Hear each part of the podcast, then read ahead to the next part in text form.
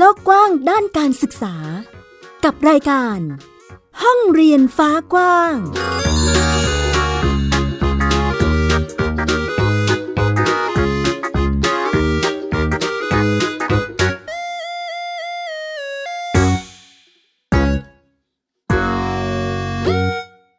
สวัสดีค่ะ คุณผู้ฟังยินดีต้อนรับคุณผู้ฟังทุกท่านนะคะ เข้าสู่รายการห้องเรียนฟ้ากว้างค่ะ วันนี้กลับมาพบกับดิฉันสกาวรัฐวงมั่นกิจการ แล้วก็น้องฟินิกเด็กหญิงสุภาพบงกตวกเมอร์ค่ะ สวัสดีค่ะฟินิกสวัสดีค่ะ วันนี้เราก็มาพูดคุยกันในเรื่องของการเรียนรู้แบบ homeschool หรือการเรียนที่หลาย ๆ ท่านเรียกว่าบ้านเรียนนั่นเองนะคะ ใช่ค่ะ แล้ววันนี้เราก็เรียกว่ามีแขก พิเศษมาร่วมพูดคุยด้วยใช่ไหมคะพี่ฟินิก ใช่ค่ะเป็นใครมาจากไหนเอ่ยพี่ฟินิกรู้จักไหมคะ เป็นบ้านเรียนรุ่นพี่ของฟินิกค่ะ เรียกได้ว่าเป็นรุ่นบุกเบิกของ homeschool เลยก็ได้ค่ะ โอ้โห รุ่นบุกเบิก ตอนนี้น่าจะอายุ 42เอ่อยังใช่หยังไม่ขนาดอ๋อยังนั้นค่ะยังใช่ไหมคะ งั้นเดี๋ยวเราไปคุยกับเจ้าของบ้านเรียนเลยดีกว่า ดีไหมคะดีค่ะสวัสดีค่ะ ครับ สวัสดีครับ โอ้ เสียงยังหนุ่มอยู่เลย เป็นเจ้าของบ้านเรียน เรียกว่ารุ่นบุกเบิกได้เลยใช่ไหมคะเออจริง ๆ ก่อนก่อนหน้าผมก็มีมีอยู่ประมาณ 10 ปี ตั้งแต่ก่อนมีกฎหมายอะครับ แต่ว่าผมอาจจะเป็นรุ่นที่โชคดีแบบเกิดมาพร้อมกับเอ่อกฎหมายอนุมัติพอดีอืมใช่ก็จะเรียกว่าบุกเบิกก็อาจจะไม่ไม่ไม่ไม่ตรงนักอะไรเงี้ยค่ะน่าจะเป็นเจเนอเรชันที่ 3 แล้วครับ อืมใช่ก็อันนี้จะเป็นเสียงของพี่ป้อมปืนนะคะ เออเราขอเรียกว่าเป็นบ้านเรียนพี่ป้อมปืนได้ไหมคะ เนาะเออจริงๆเรียกเรียกชื่อไปเลยก็ได้ครับ พี่ป้อมปืนก็คือเออชื่อพี่วรบัตวรวัตรสบายใจสบายใจนะคะเออถ้าหากว่าถามถึงอายุได้ไหมเอ่ย ตอนนี้26ครับย่าง26 27อืมแสดงว่าตอนที่ทำบ้านเรียนนี่ ตอนนั้นอายุเท่าไหร่คะเออก็จริง ๆ เริ่มตั้งแต่ช่วงปี 4041นะครับ น่าจะ6 5 6ขวบ อืม ตั้งแต่ช่วงนั้น โอ้โหสิบกว่าปี ครับ แล้วเราไปรู้จักโฮมส o ูลได้ยังไงคะเข้าใจว่าคือระดับบ้านนายหญิงเนาะตอนนั้นของของฟินิกเนี่ยเอ่อเราก็ยังรู้สึกหาข้อมูลมันมันค่อนข้างจะยากแล้วอินเทอร์เน็ตอะไรมันคือมันเพิ่งมาใหม่ ๆ แล้วอย่างของป้อมปืนเนี่ย เราหาข้อมูลยังไงคะอืมของของผมตอนนั้นผมไม่แน่ใจอันนี้อาจจะต้องเป็นเรื่องเล่าทางทางฝั่งคุณแม่เนาะแต่ว่าทาง แต่ว่าผมคือแบบรู้ตัวอีกทีก็คือโอเค มันเข้ามาอยู่ในเขาเรียกอะไรก็ก็ก็เหมือนกับก็เรียนรู้อยู่กับที่บ้านที่บ้านพอดีที่บ้านเป็นโรงเรียนอนุบาลเนาะเพราะฉะนั้นการไปโรงเรียนของเรามันก็ไม่ได้รู้สึกว่าสตรัคเกิลหรือว่าแบบไปโรงเรียนขนาดนั้นนะค่ะก็คือเหมือนเหมือนไปบ้านครอบครัวใหญ่ที่ครอบครัวใหญ่อยู่อะไรอย่างเงี้ยครับเพราะฉะนั้นเอ่อความทรงจำช่วงช่วงแบบว่าการ fade out จากโรงเรียนก็จะไม่ไม่ค่อยมีอะไรอย่างเงี้ยค่ะรู้รู้มันคือการเติบโตขึ้นมาเรื่อยๆอะไรอย่างเลยครับ แต่มันมีแค่ นิดเดียวที่เป็นช่วงเปลี่ยนผ่านช่วงจะเข้าปหนึ่งนะครับ แล้วมันเหมือนมี discussion ในครอบครัว มีการถกเถียงกันว่าเออจะจะเข้าโรงเรียนไหนดีไปที่ไหนพ่อก็พาไปดูโรงเรียนแล้วค่ะอะไรอย่างเงี้ยครับเอ่อแล้วตอนนั้นก็เหมือนกับช่วงระหว่างรอเข้าโรงเรียนเนะครับ ก็ได้ไปทำกิจกรรมไปกับแม่อะไรอย่างเงี้ยครับ แล้วก็แล้วก็ก็เลยเป็นจุดจุดเริ่มต้นที่เหมือนกับก็ก็คุยคุยกัน เหมือนกับก็คุยกันไปคุณมาแม่ลูกเนาะแล้วเสร็จแล้วก็โอเค เป็นช่วงที่ตัดสินใจว่า อะจะไม่เข้าโรงเรียนปหนึ่งเพราะมันเพราะมันทำได้อะไรอย่างอืเงี้ยมครับน่าจะเป็นเพราะว่าครอบครัวอยู่ในแวดวงการศึกษาด้วยไหมคะ เราก็เลยเหมือนกับมีข้อมูลเกี่ยวกับด้านการศึกษาของไทยอะไรประมาณนี้อยู่ ไม่เชิงครับ คือตอนนั้นถ้าฟังจากเรื่องแม่เล่าเนาะค่ะแม่เล่าว่าแบบมีนิดเดียวเองที่มีคนชวนไปแบบเพื่อนเก่า เพราะว่าแม่แม่เป็นแม่จบคารุก็จริง แต่ว่าแม่ไม่ได้ทำงานด้านการศึกษาเลยอะไรอย่างเงี้ยไม่ได้เป็นครูอะไรอย่างเงี้ยครับค่ะแล้วก็เพื่อนชวนไปเหมือนเป็นงาน เออประชาพิจารณ์พรบการศึกษาแห่งชาติปี 42เนอะช่วงนั้นช่วงนั้นที่จะเป็นเอ่อร่างรัฐธรรมนูญปี 40 เนาะซึ่งค่ะซึ่งเป็นช่วงยุคที่เอ่อภาคประชาชนหรือว่าคนตัวเล็กตัวน้อยเข้าไปมีส่วนร่วมกับการเมืองในหลาย ๆ เรื่องอะไรอย่างเงี้ยครับค่ะแล้วก็ตั้งแต่รัฐธรรมนูญปี 40 จนถึงพรบการศึกษาแห่งชาติปี 42 มันก็เลยเปิดทางให้ให้เกิดเอ่อการศึกษาโดยครอบครัวขึ้น ซึ่งซึ่งก็พาไปเจอกับกลุ่มคนที่มี มีแนวคิดแบบนี้ครับ หรือว่ามีเขาเรียกความสนใจคล้ายๆ กันในช่วงนั้นช่วงประชาพิจารณ์เนาะก็เลยรวมกลุ่มกันต่อมาเป็นกลุ่มบ้านเรียนรุ่นแรก ๆ ที่รุ่นแรกๆอย่าว่าเรียกว่ารุ่นแรกๆเป็นรุ่นแรก ๆ ที่กฎหมายอนุญาตละกันค่ะครับอ๋อก็คือก่อนหน้านั้นมันก็ควรคงจะมีที่ที่จัดการศึกษาโดยครอบครัวอยู่แล้วใช่ไหมคะแต่ว่ายังไม่ได้มีกฎหมายมารองรับอะไรขนาดใช่นี้ใช่ถ้าจะไม่ผิดก่อนหน้านั้นมีอยู่สองสองเจนนะครับเจนแรกเป็นช่วงปี 28 อะไรเนาะช่วงนั้น แล้วก็ถัดมาน่าจะช่วงปี 30ค่ะใช่ของรุ่นผมก็จะเป็นรุ่นประมาณ 38ถึง40 นั่นเลยนะครับ ที่เริ่มอืม แล้วทำไมถึงเลือกที่จะมาเรียนโฮมสคูลล่ะคะเอ่อถ้าตอบติดๆหน่อยก็บอกว่า อันอันอันอันนี้จริง ๆ คือแบบเคยลงโพสต์ลง Facebook ว่าแบบค่ะเป็นเพราะลมพัดปลิวที่ใบไม้ไหวอะไรเงี้ยคือคือคือถ้าย้อนกลับไปตอนเด็ก ๆ ความทรงจำตอนเด็ก ๆ เนาะค่ะมันก็ก็โรงเรียนก็เป็นความทรงจำที่เป็นหลุมดำสำหรับเราอืมใช่ถ้าถ้าจำถ้าจำได้ก็คือการเข้าเรียนอนุบาลมันก็มีแต่การท่องกอไก่ขอไข่การเขียนแล้วก็อะอะ เก็บหนังสือให้ถูกนะ แล้วอยู่วันดีคือดีหนังสือเพื่อนก็ไม่อยู่ในกระเป๋าเราได้ยังไงก็ไม่รู้อ้าวอะไรอย่างเงี้ยเออมันมันก็แล้วก็แบบเออความทรงจำในโรงเรียนเป็นการแบบอะโป้งกันไปก้อยกันมา แล้วก็เราก็ไม่ได้ทำอะไรเลยอยู่ดีมาก้อยเราทำไมอะไรเงี้ยไม่รู้อะไรมันก็มันก็จะมีความแบบเอองงๆแบบนั้นระหว่างที่ไปโรงเรียนนะครับ แต่เรารู้สึกว่าเซนส์เราเปิดหรือว่า ความรู้สึกโลกมันเปิดอะตอนที่แบบเราออกมาอยู่ข้างนอกมากกว่าค่ะพอดีช่วงนั้นเป็นช่วงที่ ไปอยู่สเปนกับคุณพ่อนะคุณพ่อได้ทุนไปเรียนเอ่อเสนาธิการทหารเรือสเปนอืมเป็นเวลาเวลาปีหนึ่งแล้วก็สามเดือนก่อนกลับเนะครับ แล้วก็ค่ะมูฟไปอยู่สเปนกันก็ก็เป็นเขาเรียกอะไรเป็นจังหวะที่ เอ่อได้ออกไปผจญภัยพอดีอะไรอย่างเงี้ยครับ ก็เลยเป็นอ่าเป็นจุดเปลี่ยนตรงนั้นว่าแบบโอเค เอ่อถ้าห้องเรียนมันแบบมันไม่มีอะไรนัก ก็ก็ก็อยู่ข้างนอกดีกว่าอะไรอย่างเงี้ยครับอืมโอ้เป็นเป็นจังหวะประจวบเหมาะเลยนะคะ พี่ฟินิกซ์ที่เอ่อเรา ป้อมปืนได้ไปเห็นมุมมองอะไรที่แบบกว้าง แล้วก็จังหวะที่มีกฎหมายมารองรับด้วยอะตกลงทำเลยใช่ไหมคะ แล้วตอนตอนจดเราต้องยื่นจดทะเบียนใช่ไหมคะอ่าช่วยื่นขออนุญาตช่วงนั้นเป็นช่วงที่ระเบียบย่อยอะครับ ยังไม่มีหน่วยงานรองรับอ๋อชัดเจน ก็ใช้วิธีจดทะเบียนกับโรงเรียนหมู่บ้านเด็กอืมอ๋อใช่ครับ มันก็จะเป็น step เนาะอย่างเอ่อเพราะว่ากฎหมายอนุญาตปี 42 ถูกไหมครับ แล้วก็ผมก็จะจดกับหมู่บ้านเด็ก ไปพลางๆก่อนมอะไรเงี้ยคือเป็นสิทธิ์ที่สถานศึกษาทำได้เนาะซึ่งค่ะซึ่งโดยกฎหมายคืออะเราสามารถทำ homeschool โดยโดยโดยอยู่ในโรงเรียนได้ แล้วโรงเรียนเขาจัดการรับผิดชอบเรื่องเรื่องการเรียนรู้ของเราเรื่องการประเมินผลอะไรเราอย่างเงี้ยก็ว่าไปแต่ว่าพอปี 47 แล้วก็ 49เนาะที่ค่ะแบบคู่มือ 47 คือกฎหมายลูกออกแล้วก็ 49เนี่ยระเบียบปฏิบัติออกชัดเจนมาค่ะรองรับเนี่ยครับก็เลยเอ่อทำให้ ตอนนั้นผมจบป .6 พอดีก็เลยเป็นเหมือนเป็นรุ่นหนูทดลองเนาะที่แบบเอ่อมูฟมาจดกับเขตค่ะอะไรเงี้ยค่ะย้ายสังกัดคือเดิมจากที่ที่อยู่กับโรงเรียนอยู่กับสถานศึกษาอะไรเงี้ยครับของของค่ะการศึกษาทางเลือกที่รองรับก็ย้ายมาอยู่กับสำนักงานเขตอืมเป็นอยู่ในอยู่ในระบบของรัฐค่ะอืมตอนนั้นพี่ป้อมปืนประเมินผลยังไงเหรอคะตอนหมายถึงตอนตอนตอนไหนครับโรงเรียนตอนที่เรียนโรงเรียนนะคะ ตอนที่จดทะเบียนกับหมู่อ๋อบ้านใช่เด็กค่ะเอ่อตอนที่จดทะเบียนกับหมู่บ้านเด็กก็จริง ๆ ก็เป็นการทำงานร่วมกันมากกว่าคือแบบ มันมันมีเรื่องเล่าอยู่คือปีปีแรก ปีแรกเขาก็ส่งข้อสอบมาเนาะค่ะแม่แม่แม่แอลหรือคุณรัชนีธงชัยที่เป็นผู้อำนวยการโรงเรียนก็ส่งเขาก็ไม่ยังไม่รู้หรอกว่าจะเอ่อจัดการหรือว่าทำการประเมินผลยังไงให้เหมาะสมค่ะอะไรเงี้ยอ๋อก็ค่ะก็ส่งข้อสอบมา แล้วก็แล้วก็ทำข้อสอบไปแล้วมันมีข้อหนึ่งที่แบบว่า เขาถามว่าอะไรกินได้บ้าง แล้วก็เนื่องจากข้อสอบเป็นข้อสอบซีล็อกครับ มันก็มีรูปปลาอ๋อส่งมา มันก็ดำๆแล้วก็บอกว่าทั้งหมดเนี่ยกินไม่ได้มันไหมอะไรเงี้ย ก็ก็ก็หลังจากนั้นเขาก็เลยก็เลยเป็นเหตุผลให้เขาเลิกใช้ข้อสอบอืมข้อสอบทั้งหมดเลย แล้วก็ก็ช่วงช่วงนั้น น่าอ่าน่าจะเป็นเรื่องการส่งเขาเรียกอะไรส่งรายงาน หรือว่าส่ง portfolio เนอะส่งชิ้นงานค่ะก็ก็มีความแบบ sad นิดหน่อย มีความเศร้านิดหน่อยคือ แบบเราก็ส่งสมุดบันทึกสองเล่มแรกของเราไปดองไว้ที่โรงเรียนประมาณ 2 ปีอะไรกว่าโอ้เขาจะคืนมาอะไรเงี้ยเนาะโอ้แล้วมันมันก็มีมันมีวิธีการส่งชิ้นงานไปประเมิน แล้วก็การเอ่อไปกิจกรรมค่ายเนาะอ๋อของของหมู่บ้านเด็ก ซึ่งค่ะก็เราเป็นคนที่แย่แล้วไม่เคยไปค่ายเลย ตั้งแต่เรียนหมู่บ้านเด็กตั้งแต่ปหนึ่งถึงปหกอะไรเงี้ยมันตรงกับมันตรงกับจังหวะชีวิต ที่ไม่สามารถไปอืมโรงเรียนได้พอดีแต่แม่แอลก็ก็แบบก็คุยกันได้อะครับค่ะแล้วก็ใช้วิธีประเมินแบบอื่นอืมใช่ก็ก็ต้องใช้เขาเรียกอะไร การเอ่อพูดคุยอธิบายอะไรประมาณนี้ใช่ไหมคะ ในการทำงานร่วมกันใช่ตอนตอนนั้นรู้สึกว่าจะเป็นกรณีที่เอ่อส่งให้ให้คุณแม่ประเมินผลเลย แล้วก็ส่งส่งผล หมายถึงว่าส่งผลประเมินไปที่โรงเรียนใช่แล้วก็อาศัยไปเจอ คุณครูหรือไปเจอแม่เอาตามเวทีอื่นแทนครับ แทนการไปอืมแทนการไปเข้าค่าย หรือว่าไปไปอยู่ค่ายตามตามที่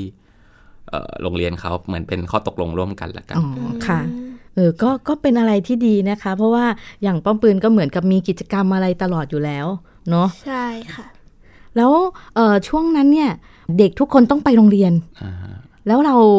ไม่ได้ไปแต่งชุดนักเรียนแล้วไปโรงเรียนจันทร์ถึงศุกร์ กับเขาอะไรเงี้ย สภาพแวดล้อมตอนนั้นเป็นยังไงบ้างคะ มีมีคำถามมีอะไรแปลกๆจากคนเออมันก็อาจจะแปลกสำหรับเราเนาะแต่อาจจะไม่แปลกสำหรับเขาว่าทำไมเด็กคนนี้ไม่ไปโรงเรียนอะไรเงี้ยมีคำถามอะไรแบบนี้ไหมคะ อืมคือช่วงนั้นก็จะเป็นจะเป็นโจ๊กที่คุยกันหนักมากในกลุ่มครับ พอดีช่วงที่ช่วงที่ออกมาเรียนโฮมสคูลนะครับ ก็จะมีกลุ่มที่เจอกันทุกเดือนทุกอาทิตย์อะไรเงี้ยค่ะมันแล้วแต่แล้วแต่การนัดเนาะแต่ว่า ก็จะเมาส์กันว่าแบบเออถ้ามีแบบตำรวจมาถามทำไงดีว่าแบบไม่เป็นไรบอกอ๋อวันนี้วันนี้วันวันเกิดโรงเรียนครับเขาหยุดเขาหยุดกันก็ก็หาวิธีตอบเล่นๆไปขำๆอะไรเงี้ยแต่ว่าส่วนใหญ่คำถามจริงจังก็จะเกิดจากพวกเอ่อกลุ่มของป้าป้าๆหรือลุงลุงๆที่เขาอยู่ในกระทรวงมากกว่า ซึ่งเราก็ต้องเจอกันบ่อยๆเนาะค่ะ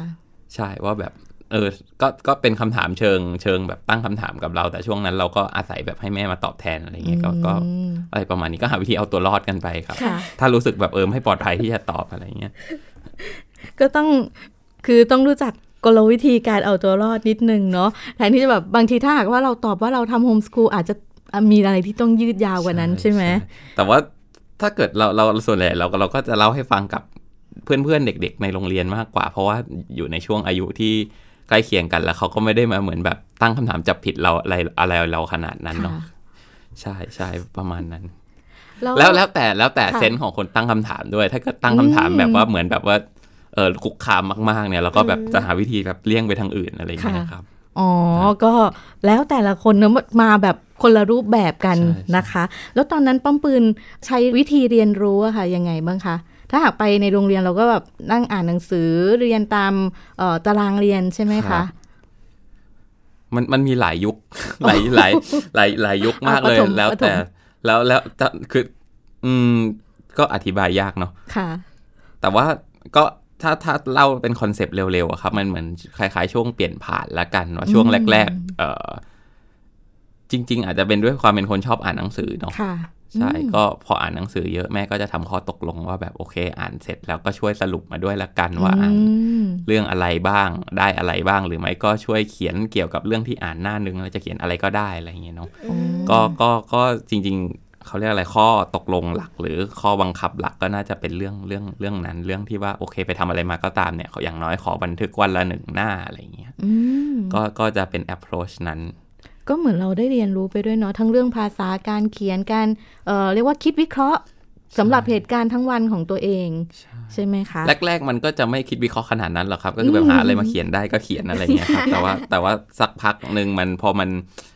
เนื่องจากชีวิตเรามันก็ไม่ได้มีอะไรที่พีคทุกวันเนาะมันก็จะมีช่วงที่แบบเอออยากเขียนเยอะหน่อยก็จะทำให้เขียนได้เป็นห้าหน้าสิบหน้าอะไรเงี้ยแต่ว่าวันที่แบบ ธรรมดาธรรมดาก็ก็ขี้เกียจก็หาอะไรสั้น ๆ มาลอกลงให้ส่งส่งไปได้อะไรเงี้ยใช่ใช่แต่ว่าแต่ว่ามันเป็นอย่างนั้นจริง ๆ คือแบบชีวิตเราก็ไม่ได้พีคทุกวันเนาะค่ะใช่ใช่อืมแต่ก็ก็ถือว่าเป็นข้อตกลงที่อย่างน้อยเออเหมือนกับ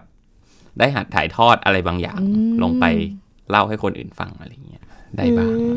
ที่ผ่านมาเนี่ยเจอปัญหาอะไรบ้างไหมคะ แล้วก็มีวิธีรับมือหรือแก้ไขปัญหายังไงบ้างคะในแง่ไหนในของเฉพาะหรือเปล่า อืมเอา ส่วนของการทำบ้านเรียนดีไหมคะ เอ๊ะไม่น่าจะเจอปัญหาใช่ไหมคะ ช่วงช่วงช่วงปฐมโอ้มัธยมคือคือจริงๆก็ถ้าพูดถึงปัญหามันก็ก็เยอะเนาะแต่ว่ามันก็ก็แบบมันเหมือนเราพอพอพอจะจะบอกว่ายังไงดีพอพอมันไม่ได้รู้สึกว่ามันเป็นอะไรที่แก้ไม่ได้อะมันก็ก็ผ่านมันไป just pass through แล้วก็เป็นเป็น learning หนึ่งหรือเป็นการเรียนรู้หนึ่งอะไรเงี้ยเพราะฉะนั้นมันมันก็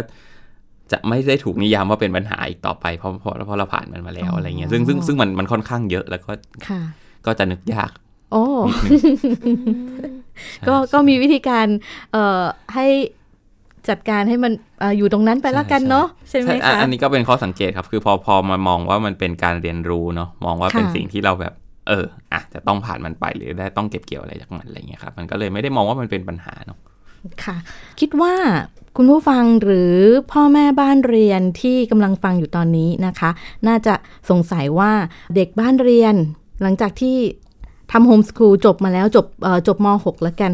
เราจะไปเรียนต่ออะไรยังไงได้บ้าง ชีวิตจะแปลกแตกต่างจากคนทั่วไปไหมอะไรประมาณเนี้ยค่ะครับตอนนี้ป้อมปืนเอ่อ26แล้วใช่ไหมคะ เราครับมีทำงานอะไรแปลกประหลาดจากจากคนทั่วไปไหมคะ แปลกประหลาดไหมเราก็เป็นฟรีแลนซ์ก็ไม่แปลกประหลาดก็มั้งเหมือนทั่วไปใช่ไหมคะ ใช่ใช่แต่ว่าอันนี้อันนี้อยากเล่านิดนึงตอนค่ะช่วงช่วงหัวเลี้ยวหัวต่อเนาะช่วงช่วงที่ต้องตัดสินใจว่าเอ่อจากม .6 แล้วจะไปไหนต่ออะไรดีอะไรอย่างเงี้ยครับ ช่วงนั้นเป็นช่วงที่ที่ก็ค่อนข้างเขาเรียกว่าอะไรค่อนข้าง challenge challenge พอสมควรหรือว่าต้องดิ้นดิ้นรนตัวเองพอสมควรอะไรอย่างเงี้ยครับ เพราะว่า อืมด้วยด้วยหลายหลายอย่างปัจจัยทำให้ ยังไงดี ก็คือก็ก็อยากอยากยังอยากเข้าเรียนมหาลัยแหละค่ะแต่ว่าเราก็ไม่ได้แบบโฟกัสชัดเจนขนาดนั้นว่าจะต้องเข้าคณะไหนมีคณะไหนที่แบบต้องเข้าเป็นพิเศษอะไรเงี้ยเพราะว่าอืมด้วยด้วยเวลาตอนแรกคือเป้าหมายโฟกัสไปที่ที่การเป็นนักเรียนในเรือครับ เป็นเป้าหมายที่แบบกิฟต์อัพก่อนก็คือเรียนเข้าไปเรียนเตรียมทหารแล้วแล้วก็ลาออกมาอะไรเงี้ยเพราะฉะนั้นช่วงนั้นก็จะเป็นช่วงที่คลุกคลักกับตัวเองนิดนึง แล้วก็ตอนนั้นนิยามว่าตัวเองเป็นเป็ดอะไรเงี้ยเพราะว่าแบบว่า ก็ก็ดูจะอยากเรียนทุกอย่างเลยอืมเอออยากอยากเข้าทุกคณะเลยมีทุกคณะคือแบบเดินเข้าบิ๊กแบ็กบู p นี่คือแบบตื่นเต้นโอ้โหหนังสือทั้งโลกมันมากองอยู่ข้างหน้าอะไรเงี้ยครับค่ะแต่ว่า เออก็ในที่สุดก็ก็ตัดสินใจด้วยด้วยความที่แบบมันเป็นจังหวะและโอกาสพอดีอะครับพอดีทางทางอาสมศิลป์ก็ที่เป็นเป็นสถาบันการอุดมศึกษาทางเลือกนะเขาติดต่อมาเออเขาจะเปิดโซเชียลองค์ประกอบชิพรุ่นแรกนะอืมผู้ประกอบการสังคมอะไรเงี้ยค่ะก็เลยอะ คิดว่าเขาเรียกอะไรล่ะสไตล์การเรียนมันเข้ากับเราด้วยพอดีอืมใช่ก็เลยก็เลยเรียนอันนั้น แล้วก็สุดท้ายก็ก็ได้ได้ได้โอกาสเหมือนกับ จริง ๆ สิ่งที่เราได้จากมหาลัยคือเวลามากกว่าเนาะหมายถึงว่าเวลาที่มันอยู่เหมือนเดิม ไม่ต้องเข้าไปคลาสเรียนเหมือนเหมือนมหาลัยปกติอะไรเงี้ยเน้นทำโปรเจกต์เป็นหลัก เพราะฉะนั้นก็มันก็ค่อนข้างส่งผลต่อการทำงานหรือ skill ตอนนี้พอสมควรอะไรอย่างเงี้ยอืมใช่ ถ้างั้นเราถามถึงเรื่องการทำงานได้ไหมคะ ตอนนี้ป้อมปืนทำอะไรบ้างคะ ตอนนี้เป็นเป็นงานเกี่ยวกับเอ่อแม่หญิงเห็นอะไรนะ เกี่ยวกับงานวิจัยอะไรแบบเนี้ยอ๋อจริงๆจริง ๆ จะว่าตัวเองทำงานอะไรก็ลำบากเนอะก็บอกเขาไปคร่าวๆว่าเป็นฟรีแลนซ์แต่ว่าจ freelance ริง ๆ ชอบชอบงานแก้ปัญหาครับ หมายถึงว่าก็ด้วยความที่เจอปัญหามาเยอะเนาะแล้วก็รู้สึกว่าเออ skill ของเราคือการแบบเออการการตีโจทย์ปัญหาการวิเคราะห์ปัญหา แล้วก็หาวิธีแก้ที่ที่มัน มัน fit fit in กับปัญหาเนี่ยหาโมเดลที่มันฟิตอะไรเงี้ยแล้วก็ขยายผลได้อะไรเงี้ยครับ ก็จริงก็ผ่านมาก็ลองหลายอย่าง แต่ว่ามันก็ช่วงกลับมาที่ด้วยความที่เราเขาเรียกอะไรครับเอ่อตอนตอนตอนเติบโตมากับโฮมสคูลเราก็จะเห็นข้อจำกัดหรือเห็นช่องว่างบางอย่างที่มันเกิดขึ้นเนาะค่ะครับ ในกระบวนการที่เราต้องดีลกับรัฐอะไรเงี้ยครับ เช่นเรื่องการวัดประเมินผลการคุยกันให้รู้เรื่องเรื่องแผนค่ะเรื่องหลักสูตรที่ ที่วิธีคิดหรือว่าหรือว่า approach ของเราจะต่างจากในระบบดั้งเดิมพอสมควรอะไรเงี้ยในระบบยุค 50 ปีที่แล้วอะไรเงี้ยพอสมควรอะไรเงี้ยเพราะฉะนั้นก็ก็เลยมาเป็นอะแล้วเราตั้งใจว่าเราจะจัดการเอ่อปัญหาจะแก้ปัญหาเรื่องการเรื่องระบบวัดประเมิน หรือระบบวัดผลของของเด็กบ้านเรียนที่ปกติเขาจะบังคับเราไปสอบโอเน็ตเนาะค่ะแต่ว่าเราก็แบบก็ไม่รู้จะไปสอบทำไมมันไม่ไม่ได้แบบ ไม่ได้เอาไปใช้ค่ะอะไรอย่างเงี้ยเนาะใช่ก็ก็ก็เลย ก็เลยสนใจโฟกัสปัญหานี้แล้วก็เลยโอเค ปีหนึ่งที่ผ่านมาครับ ก็จะเน้นอยู่ที่งานนี้เป็นไม่ใช่งานหลักหรอกก็เป็นประมาณหนึ่งในสามละกันอืมก็เป็นเป็นส่วนหนึ่งของการทำใช่งานของเราใช่นะคะ แล้วเอ่อในส่วนของงานวิจัยด้านการศึกษาตรงเนี้ยค่ะ เราได้มุมมองอะไรจากจากการทำงานบ้างคะมองเหรอ จริง ๆ เป็นเหมือนกัน เนื่องจากมันเป็น R&D ครับ เป็น Research and Development มันก็เลยเหมือนเป็นการปั้นปั้นงานมากกว่า ใช่ปั้นเหมือนปั้นอะไรบางอย่างให้มันเป็นก้อนเป็นรูปธรรมจริง ๆ แต่ว่าจากความสงสัยเรื่องการวัดผลหรือประเมินผลอะไรเนี่ยครับ ซึ่งซึ่งจริงๆผมทำเรื่องนี้เพราะว่าสนใจเรื่องการเติบโตของมนุษย์เนาะมันมันมันย้อนกลับไปตั้งแต่ตอนที่เล่าว่าตอนเอ่อมหกก่อนก่อนเข้าแล้วเราแบบเอ่อ มีความแบบแกว่งอยู่ประมาณหนึ่งที่ที่ไม่รู้ว่าจะเข้าอะไร แล้วก็จริงๆเอ่อรู้สึกว่าตัวเองอะตอนนั้นอะสังเกตการเติบโตของเพื่อนเพื่อนๆบ้านเรียนคนอื่น แล้วก็สังเกตการเติบโตของคนอื่นๆได้แบบเออชอบประเด็นเนี่ยชอบชอบไปรู้เรื่องหรือชอบไปไปไปไปสู่รู้เรื่องแบบแบบการเติบโต turning point อะไรต่างๆ ของเขาว่า เอ้ยเขาเป็นมายังไงค่ะถึงถึงถึงกลายมาเป็น คนนี้ที่เรียนคณะนี้เข้าคณะนี้ทำงานนี้อะไรเงี้ยมันเป็นเรื่องเรื่องการเติบโตของมนุษย์เนาะแล้วก็เลยเป็นสาเหตุที่สนใจเรื่องประเมินผล แล้วพอพอมาจับเรื่องเนี้ยมันพาเราไปไปอีกฟิลหนึ่งเลยเป็นแบบ Data Science เป็น Machine Learning อะไรเงี้ยค่ะซึ่งก็โอเค การการประเมินผลมันต้องไปเกี่ยวกับ field นั้นนะแล้วแล้วเราเรารู้สึกว่า solution นั้นเป็น solution ที่ที่ไม่ที่ในเขาบอกคนที่ที่น่าจะ break ข้อจำกัดของของเครื่องมือประเมินเดิมได้ครับ การใช้หุ่นยนต์หรือการใช้ระบบ ประมวลผลบางอย่างเข้ามาช่วยค่ะทำให้ข้อจำกัดเดิมมันมันทลายลงอะไรอย่างเงี้ยอืมเรียกว่าผลิตผลของงานเนี้ยจะช่วยอำนวยให้ผู้จัดการบ้านเรียนหรือผู้ปกครองที่มาติดต่อใช่หรือประสานงานกับเจ้าหน้าที่ทำงานได้ง่ายขึ้นครับใช่จไหมริงๆช่วยคะเจ้าหน้าที่ด้วยครับ เพราะว่าเพราะว่าเราก็หมายถึงว่าโอเค ถ้าเกิดถ้าถ้าถ้าแบบเชิงอัดคร่าวๆย้อนไปเวลาคุยกับกระทรวงเนาะค่ะหรือว่าเจ้าหน้าที่รัฐเขาก็จะบอกว่าเอ่อข้อสอบเป็นเครื่องมือที่ถูกที่สุด แล้วก็แล้วก็ง่ายที่สุดในการค่ะใช้และนะเพราะฉะนั้นเขาก็เอากระดาษเนี่ยซีล็อกแจกแผ่นละไม่กี่สิบสตางค์เนี่ยมาให้เด็กๆทำแต่ว่าคำถามคือทำไมเราต้องกดเด็ก ๆ ไว้ด้วยแบบข้อข้อจำกัดทางเศรษฐศาสตร์เหรอหรือว่าทางเหรียญเหรียญสตังค์หรือเครื่องซีล็อกเหรออะไรเงี้ยอือหือก็ก็จริงมันมีมีวิธีการประเมินผลอื่น ๆ อะไรเงี้ยเนาะก็เลยเป็นความพยายามที่เอาชนะเอ่อ คำพูดเหล่านั้นมากกว่าที่บอกว่า เออ เราทำได้แค่นี้แหละ เพราะว่าสิ่งเนี้ยแหละถูกที่สุดแล้วอะไรเงี้ยจริง ๆ มันมันสามารถหาหาเขาเรียกอะไรหา การ disrupt อื่นที่มันถูกกว่านี้ได้แล้ว แล้วมันไม่ต้องกดพวกเราไว้กับกระดาษคำตอบกขอของออะไรเงี้ยแค่นั้นนะก้าวข้ามข้อจำกัดที่ที่ถูกตั้งขึ้นใช่ ว่ามันมีช่องทางอื่นที่ทำได้อีก ก็ก็ก็ด้วยอาจจะด้วยความหงุดหงิดที่เขาเห็นไม่เห็นความเป็นไปได้อื่นก็ได้มั้งครับ แล้วก็บอกว่าอ๋อต้องใช้วิธีนี้เท่านั้นอะไรเงี้ยเนาะอืมอืมใช่แต่จริง ๆ เรารู้สึกว่ามันมีวิธีอื่น แล้วก็ก็อยากจะพิสูจน์ว่า มันไม่ใช่แค่วิธีเดียวที่ทำได้และและ คือมันอาจจะไม่ได้ถูกเท่าการซีล็อกกระดาษหรอก แต่ว่าค่ะอย่างน้อยมันก็เป็นความเป็นไปได้อื่นค่ะที่ที่สามารถทำได้ แล้วก็มันเฮลตี้กับการเติบโตของเด็ก ๆ หรือการเติบโตของพวกเรามากกว่าอืมอะไรอย่างเงี้ย อันนี้อีกหนึ่งคำถามนะคะสำหรับคุณพ่อคุณแม่บ้านเรียนที่คิดว่าหลายท่านน่าจะมีข้อสงสัยหรือกังวลอยู่เรื่องของสังคมของเด็กบ้านเรียน ถ้าหากมาทำบ้านเรียนแล้วลูกเขาจะมีสังคมไหมอะไรประมาณนี้ค่ะ ของของป้อมปืนเนี่ย คืออย่างตอนนี้ทำงานใช่ไหมคะ ก็จะมีมีกลุ่มเพื่อนด้วยหรือเปล่าเอ่ย หรือทำงานคนเดียว จริงๆก็ก็ก็จริง ๆ ก็เขาเรียกว่าอะไรมีมีเพื่อนที่ร่วมร่วมสายงานหรือ เอ่อเขาเรียกร่วร่วมงานกันอยู่บ่อยๆอะไรอย่างเงี้ยครับอืมก็เรียกว่าเออก็อยู่ในสังคมปกติเลยครับ อืมแล้วถ้าหากว่าให้ป้อมปืนช่วยสะท้อนดีกว่าเนาะในการที่จะเอ่อคลายข้อกังวลของคุณพ่อคุณแม่ ในเรื่องของสังคมเด็กบ้านเรียนเนี่ยค่ะเราจะช่วยชี้มุมตรงไหนได้บ้างคะที่จะให้คุณคุณพ่อคุณแม่คลายข้อกังวลตรงเนี้ยค่ะอ๋อหมายถึงคำถามที่แบบว่าเออเด็กบ้านเรียนจะไม่มีสังคมใช่ไหมครับค่ะ อืม ก็เออจริง ๆ ถ้ากังวลก็เข้าโรงเรียนเถอะครับเอาจริงๆอันอันนี้ไม่ไม่ไม่ไม่ไม่ไม่จะไม่ไม่พยายามตอบคำถามนี้แล้วอะคือแบบว่าสมมติว่าคือถ้ากังวลนักก็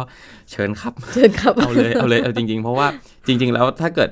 เอาพูดกันจริงๆเนาะว่ามันมันก็มีหลายมุมอะเราก็คริติกมันได้หลายมุม แต่ค่ะว่าเราก็อยู่สบายใจที่จะอยู่ตรงไหนก็ก็อยู่อะไรเงี้ยถ้าเกิดเรารู้สึกว่า เรารู้สึกว่าเอ้ยการออกมาเติบโต มันอาจจะสวนกระแสนิดนิดหน่อยหน่อยๆค่ะแต่ช่วงนี้มันก็ก็เฮลตี้ขึ้นนะไม่ยุคยุคผมก็อาจจะเป็นยุคที่แบบต้องต้องต้องต้องความเข้มแข็งภายในต้องต้องเยอะพอสมควร แต่ค่ะยุคนี้ก็ก็มีเพื่อนมีโซเชียลมีอะไรหลาย ๆ อย่างที่เราก็ไม่ได้แปลกแยกขนาดนั้นนะอะไรเงี้ยเพราะฉะนั้น เพราะฉะนั้นก็ก็รู้สึกว่าในที่สุดเราก็ต้องเจอที่ทางของเราอะใช่ครับ เพราะว่าแม้กระทั่งเด็กโฮมส o ูลก็ก็ไม่ได้รวมกลุ่มเป็นก้อนค่ะ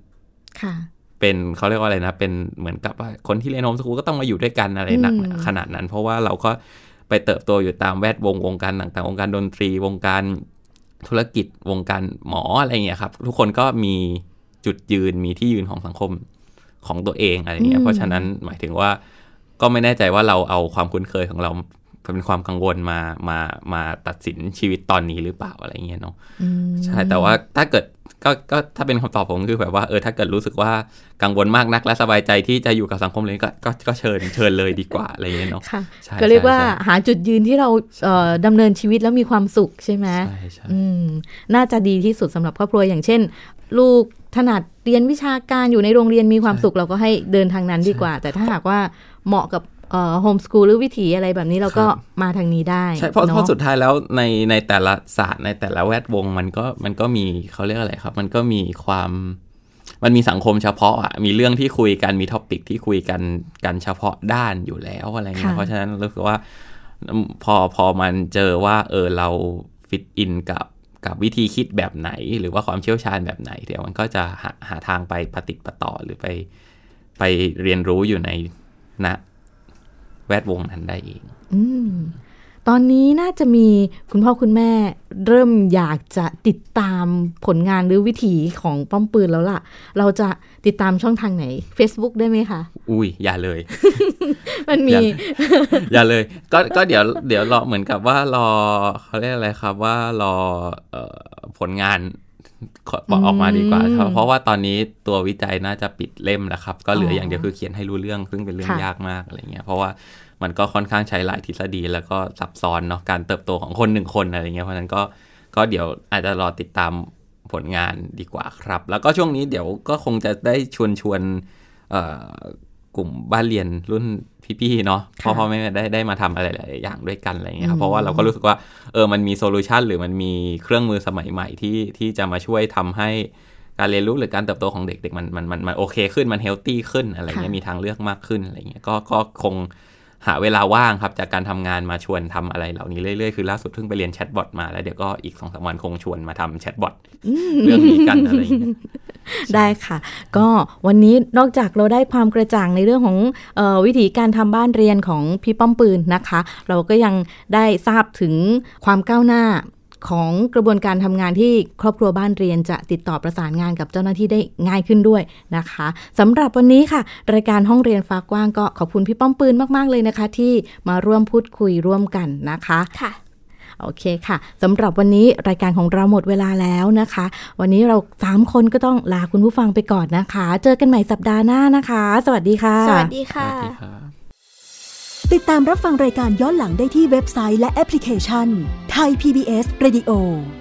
ไทย PBS ดิจิทัล Radio วิทยุข่าวสารสาระ เพื่อสาธารณะและสังคม